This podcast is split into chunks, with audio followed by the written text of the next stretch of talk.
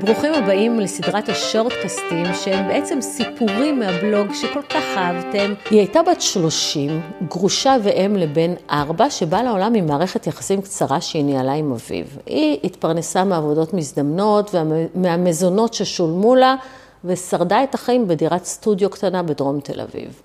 הוא לעומתה היה רווק בן 27 מרמת אביב.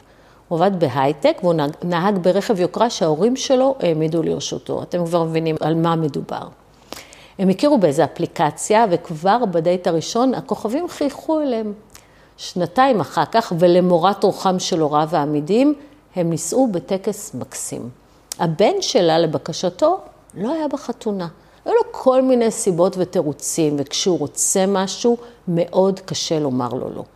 מרוב שהיא הייתה מרוגשת ומאוהבת, היא השקיטה את הקול הפנימי הזה שלחש לה שזה לא ממש בסדר, והתעלמה מנורת האזהרה האדומה שהתחילה להבהב. חלפו שמונה שנים. הם הביאו לעולם שתי בנות מתוקות, הוא הרוויח משכורת נאה מאוד והתקדם בעבודתו, והיא מיד אחרי הנישואים החליטה להגשים את החלום שלה להיות צלמת. היא עשתה קורס צילום ורכשה ציוד והתגלתה כמוכשרת מאוד בלצלם תמונות יותר יפות מהמציאות.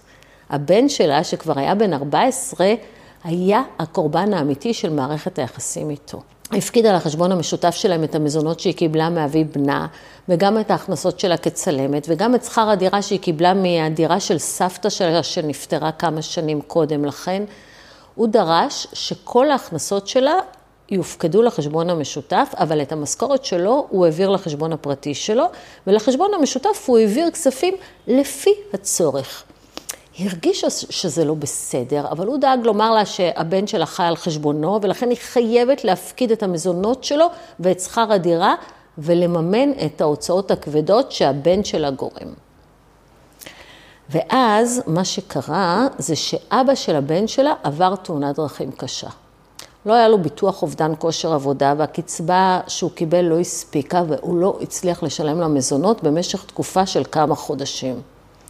אחרי חודש הוא לחץ עליה לפתוח, לפתוח נגדו תיק הוצאה לפועל, ואמר שמצידו שההורים של האבא של הילד ימכרו את ביתם. היא לא הסכימה לפתוח נגדו בהליכי גבייה, ואמרה שהם יכולים להסתדר כרגע בלי מזונות, ושלהתחשב באבא של הבן שלה שנפצע קשה בתאונה, זה עדיף. הנער אהב את אבא שלו ונהג להגיע אליו פעמיים בשבוע, ודירתו הייתה עבורו סוג של עיר מקלט, והיא האמינה בכל ליבה שלפתוח חזית נגד אבא של הבן שלה זה קרמה רעה, מאוד רעה. והיא ממש עמדה והתעקשה על, הסירוב, על סירובה לא לפתוח נגדו תיק הוצאה לפועל, למרות הלחצים שהוא הפעיל עליה, ואמרתי לכם כבר שלא פשוט להגיד לו לא. אבל אתם יודעים מה אומרים על אקדח שנשלף במערכה הראשונה. במערכה השלישית, הלחץ שלו שוחרר במקום אחר. הוא הפך את הבן שלה לשעיר לעזאזל והודיע לה שהילד יאכל רק מהאוכל שהיא תקנה לו ולא מהאוכל שהוא קונה. לא ברור למה היא שיתפה פעולה עם הרוע הזה, אבל היא גייסה את ההורים שלה שיקנו אוכל לנער וימלאו את המקרר. הבן שלה לא ידע דבר על הגזרה הזאת, כי היא סיפרה לו משהו על אלרגיות וביקשה שיאכל רק ממדף אחד במקרר. אבל הוא הרגיש את היחס הקר והקשה של בעלה, וניכר עליו שהוא במצוקה. אחרי צהריים אחד היא לקחה את הבנות לחוגים, ובעלה חזר הביתה ומצא את הבן שלה אוכל שאריות מהפיצה שהוא הזמין אתמול בערב ונשארה בתנור. הוא אמר לנער בכעס שהוא אכל את הפיצה שלו ועכשיו עליו להזמין לו פיצה חדשה.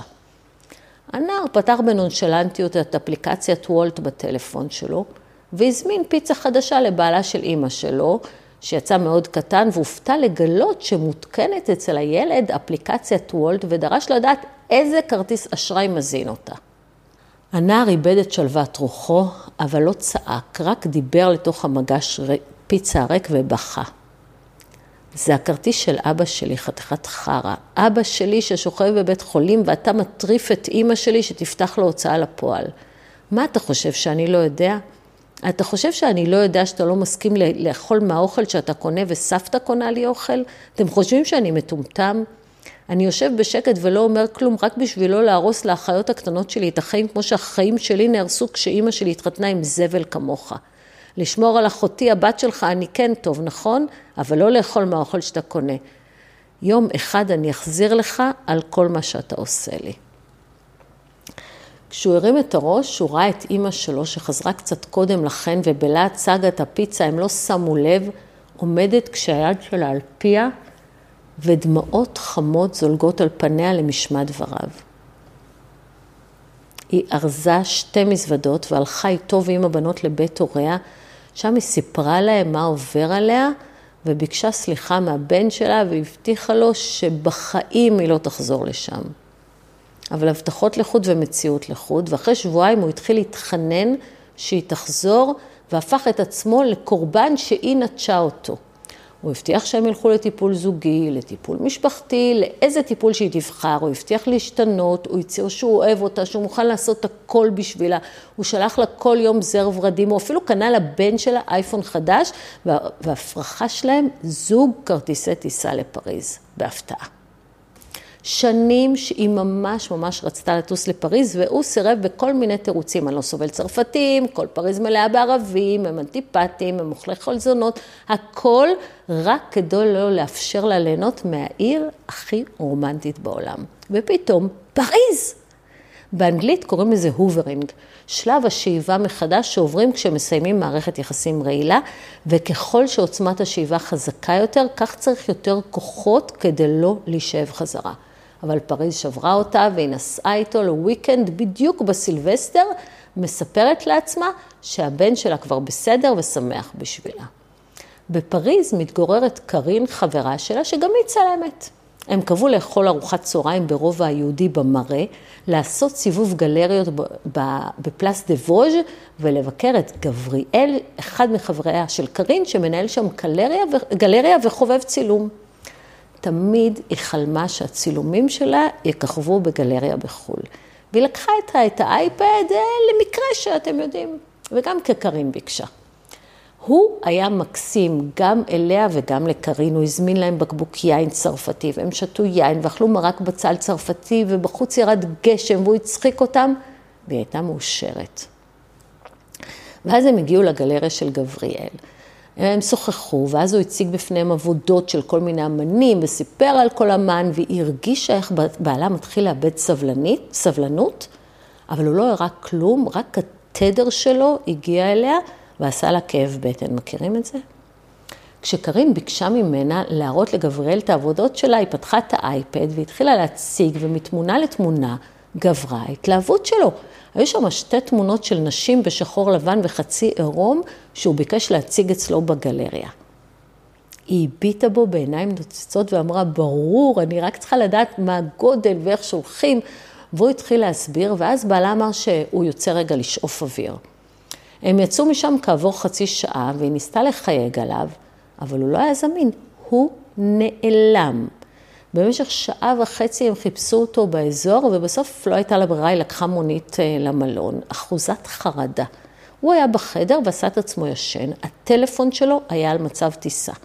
הוא לא הסכים לקום מהמיטה, לא הסכים לצאת לארוחת ערב במסעדה שהוא עצמו הזמין להם, ואמר לה שהיא הרסה לו את פריז עם ההתלהבות שלה מהגבריאל הזה, והוא שונא צרפתים ומצטער שהם נסעו. היא חשה גושי קרח גולשים במורד עמוד השדרה שלה, וידעה שזה אותות אזהרה, וכל פנימי אמר לה, זה הפרצוף האמיתי שלו. זה הוא. הוא לא מסוגל לפרגן לי. כשאני מגשימה חלום, והוא יודע שזה חלום, הוא מרגיש שזה על חשבונו. היא לא אמרה מילה.